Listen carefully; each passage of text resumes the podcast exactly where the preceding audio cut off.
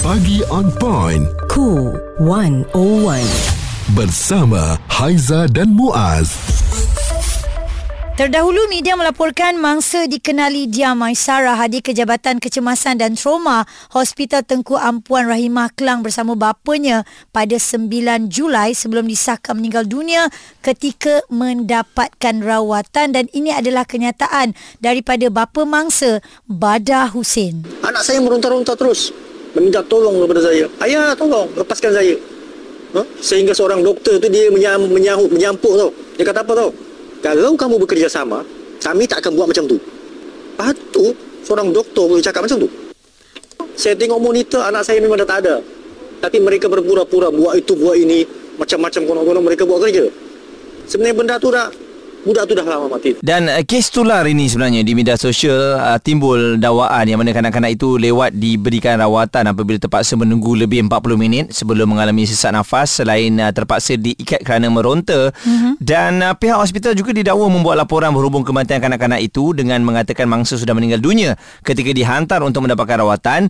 Manakala bapa kepada dia masyarakat ni iaitu Badah Hussein turut mendakwa uh, pengkelasan kematian iaitu Brown in Death BID dalam sijil atau permit pengemumian adalah palsu dan tidak benar dan mahu punca sebenar di sebalik kematian anaknya dirungkai. Kes ini telah menjadi um, kes polis ya telah pun disiasat seramai 19 uh, rekod keterangan telah pun diambil dan ada juga kenyataan daripada Dr Zaliha Menteri Kesihatan.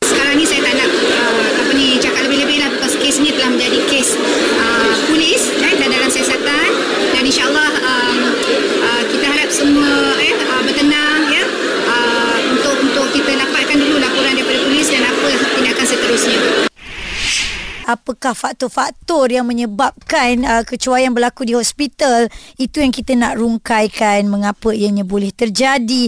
Dan ini bukan uh, berita yang uh, baru. Banyak lagi kes-kes lain yang pernah berlaku. Yep, sebelum ini pun ada kes uh, kecuaian uh, tangan yang uh, melecur dan juga bengkak dikatakan akibat daripada kecuaian uh, staf ataupun uh, doktor di hos- sebuah hospital. Uh-huh. dan uh, persoalannya bila kita berada dalam satu situasi kecemasan ya uh, kita faham di hospital ni ramai sangat orang yang harus uh, didahulukan uh, bila keadaan anak kita tu ataupun ahli keluarga kita uh, tenat dan uh-huh. berlaku kematian ketika itu Ya. um, itu yang akan menyebabkan kita rasa sangat uh, sebersalah dan juga mungkin kesalahan tu kita letakkan kepada pihak hospital lah Ya. sebab um, selalunya kalau sakit bawa di mana ke hospital kan Setuju. Ah, jadi apabila sampai di hospital rawatan yang sepatutnya tidak dapat diterima sewaktu itu mm-hmm. uh, itu yang menimbulkan pertanyaan ya ataupun adakah kita memikirkan apabila kecuaian-kecuaian yang berlaku ni di hospital patutkah kita menyalahkan mereka oleh kerana masa yang diambil tu begitu lama Ya, kita faham ya bila dalam situasi tu kita akan jadi tertekan, akan jadi stres,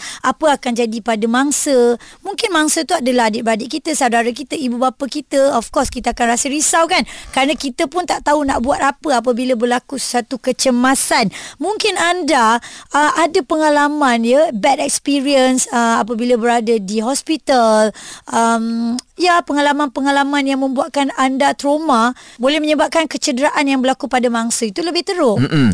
Jadi uh, kita nak anda kongsikan penambahbaikan ya adakah benar kecuaian di hospital tu masih lagi berlaku dan menyebabkan anda pun kadang-kadang trauma nak hantar uh, orang yang sakit ke hospital ni 0377225656 ataupun boleh WhatsApp di 0172765656 sama-sama kita buat penambahbaikan lah Ya. kan di hospital kerajaan terutamanya um, adakah uh, oleh kerana orang yang terlampau ramai sangat dengan kapasiti nurse ataupun doktor yang tak mencukupi menyebabkan kecuaian ini berlaku Dan sebentar lagi juga kita akan dapatkan pandangan pakar pengurusan risiko kesihatan dan persekitaran pekerjaan Universiti Malaysia Sabah.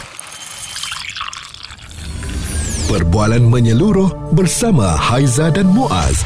Pagi on point. Cool 101. Semasa dan sosial. Apa yang kita bincangkan tentang kecuaian pihak hospital mengendalikan pesakit bukan tuduhan yang melulu tetapi mm-hmm. ini dikongsikan oleh beberapa kes lah yang telah berlaku salah satunya oleh bapa kepada Dia Maisara iaitu Encik Badah Hussein yang mengatakan anak beliau tidak dirawat dengan betul dan menyebabkan kematian. Dan selain daripada itu juga ada beberapa kes lain antaranya 2015 uh, lebihan rawatan dan kemasukan air ragut nyawa Ulia Insyira di Hospital Besut Terengganu dan pada 2020 ada juga kes Nur Adina lumpuh dari leher ke bawah akibat kecederaan saraf tunjang ketika pembedahan. Mm-hmm. Ha, jadi ini yang menyebabkan uh, kerisauan dan juga mungkin keyakinan kita uh, amat kurang lah ya apabila kita berbicara mengenai perkhidmatan dari hospital kerajaan. Adakah sebab alasan satu ringgit tu Muaz yang kita bayar? Hmm, mungkin itu tidak boleh dijadikan alasan lah. Itu Ya. hanyalah charge yang tidak ada kena mengena langsung dengan perkhidmatan. Hmm, mereka juga sebenarnya orang yang bertanggungjawab. Okey, uh, Hafiz dari Ceras. Mungkin Hafiz ada oh. pengalaman Hafiz uh, yang boleh membuatkan awak trauma sebenarnya pergi ke hospital ni? saya dengar dari pengalaman, pengalaman kawan saya di hospital lah. Mm-hmm. Saya melawat dia. Dia ada cerita lah sebab kematian anak dia. Dia kata kesilapan doktor yang menyebabkan dia lambat dan menyebabkan meninggal anak dia.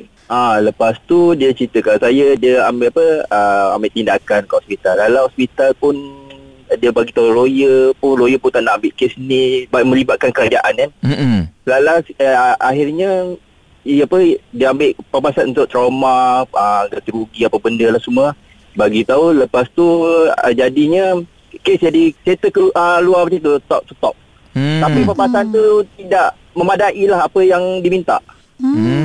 Ah, kes ni bila jadi. Sampai sekarang pun dia mesti upset lah dengan- dengan kes yang tu. Dia nak bawa ini nak fight government kan susah kan. Kita pun tahulah government macam mana.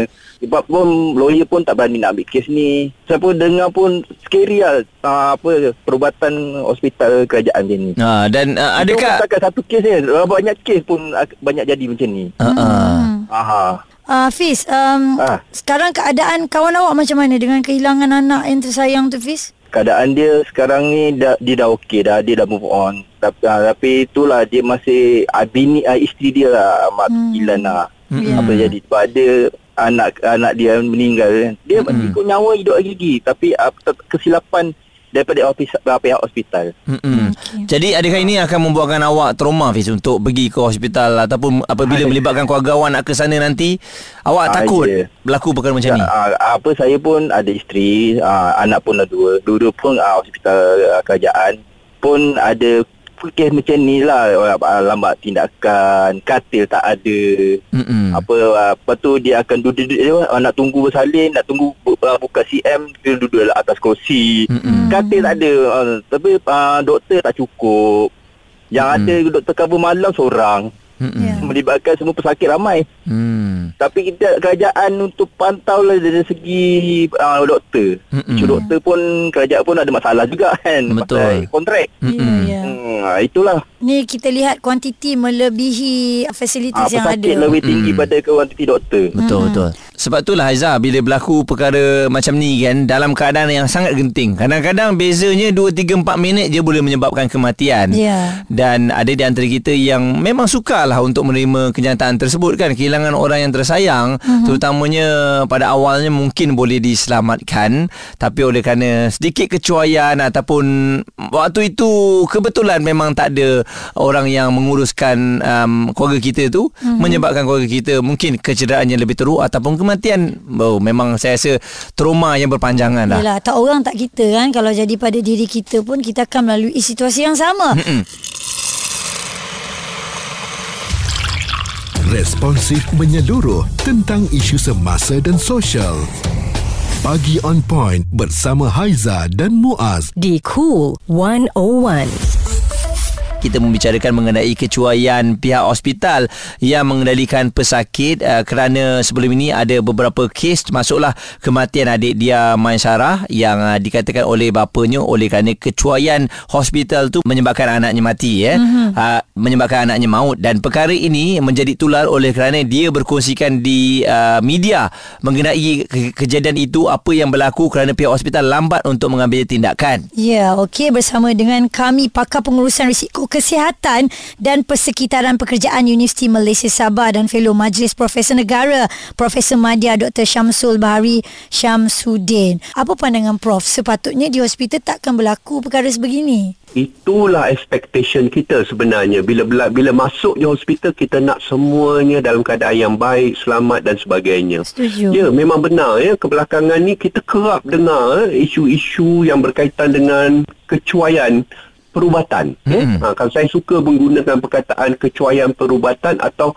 uh, dalam bahasa Inggeris dia medical negligence. Lebih ya. tepat ya. Mm-mm. Ya, lebih tepat ya. Jadi ini kita kita kerap dengar dan yang terbaru ni uh, satu kisah yang amat menyedihkan lah mana-mana keluarga apabila anak ataupun saudara men- mara ataupun rakan terdekat kita dapati tiba-tiba kita hantar ke hospital untuk dia baik tetapi lain yang berlaku. Jadi ini sebenarnya amat menduka citakan dan sudah pasti memang ada pihak yang tidak berpuas hati dan melihat ini sebagai satu uh, kecuaian yang mungkin didakwa sebagai uh, punca kepada kematian ataupun kecacatan kekal kepada pesakit tadi. Mm-hmm. Dalam konteks perkhidmatan awam, eh, apa yang sebenarnya kita faham tentang medical negligence ini ataupun kecuaian perubatan ini. Ini yang saya nak bawa ke kita semua ya masyarakat ya untuk memahami apa sebenarnya medical negligence ini iaitu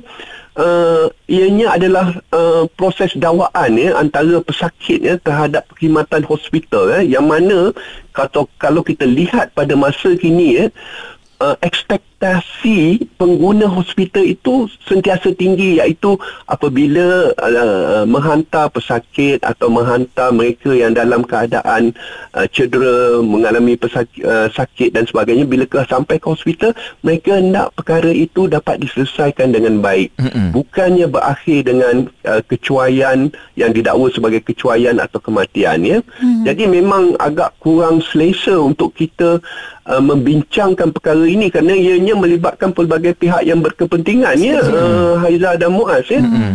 Jadi sudah pasti uh, pelbagai pihak akan mengemukakan bukti macam tadi dipostkan ya diberitahu uh, memberi pendapat pandangan dan uh, sebab dari pandangan sudut masing-masing. Mm-hmm. Jadi um, untuk menentukan siapa benar dan salah itu tidak penting bagi saya di sini. Kita lihat satu langkah ataupun dua langkah di hadapan sebelum berlakunya kejadian ini. Iaitu faktor-faktor kita sebut sebagai faktor-faktor risiko yang berpotensi untuk mendorong berlakunya kecuaian di dalam aktiviti perkhidmatan kesihatan ini. Mm-mm.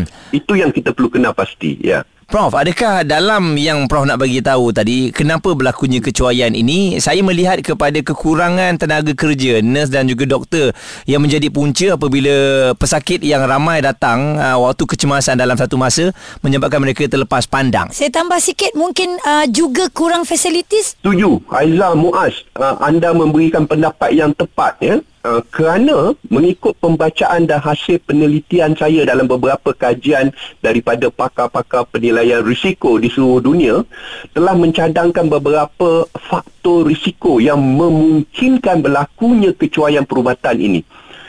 Seperti yang mana yang Muaz dan Haizah cakap tadi memang benar. Yang pertama ya kalau saya boleh kongsikan di sini ialah kekurangan ilmu dan kemahiran dalam menjalankan tugas yang diamanahkan kepada mereka staf baru lantik kadang-kadang staf tu tidak ada pengalaman lagi kaki tangan. Jadi latihan pula tidak diberikan uh, secara atau tidak dilaksanakan secara konsisten. Ya? Itu yang pertama uh, yang kedua, mereka juga mencadangkan bahawa isu-isu psikososial di tempat kerja seperti stres, tekanan, depression, anxiety, ya, burnout, mm-hmm. bully, ya, ini tidak ditangani dengan baik atau tidak diuruskan dengan baik oleh pihak perkhidmatan perubatan. Mm-hmm. Ini juga boleh mendorong kepada berlakunya kecuaian di tempat kerja. Eh. Hmm. Faktor ini kalau dilihat, ya, kalau mengikut kajian ini, uh, dilihat sangat signifikan ya, semasa pandemik COVID-19 dahulu. Hmm. Dan saya berpendapat ianya masih lagi berterusan. Cuma kita kadang-kadang terlepas pandang perkara ini. Hmm. Pekerja-pekerja dalam perkhidmatan kesihatan ini mungkin juga boleh dilihat tentang faktor fit to work fit to work? Adakah mereka betul-betul fit untuk yeah. melaksanakan kerja ini? Mm-hmm. Uh, adakah pemeriksaan perubatan dilakukan kepada mereka sekurang-kurangnya setahun sekali untuk melihat dari segi visual pandangan mata mereka kekuatan obesity mentalnya mm-hmm. uh, ini perlu diberi sebab mereka akan memberikan perkhidmatan kesihatan kepada orang awam Betul. kalau mereka sendiri tak sihat mereka sendiri tertekan ini juga akan menjadikan faktor uh, kecuaian tadi akan berlaku. Mm-hmm. Dan seperti yang Haizal cakap tadi memang betul ada juga disenaraikan di sini iaitu sumber kemudahan.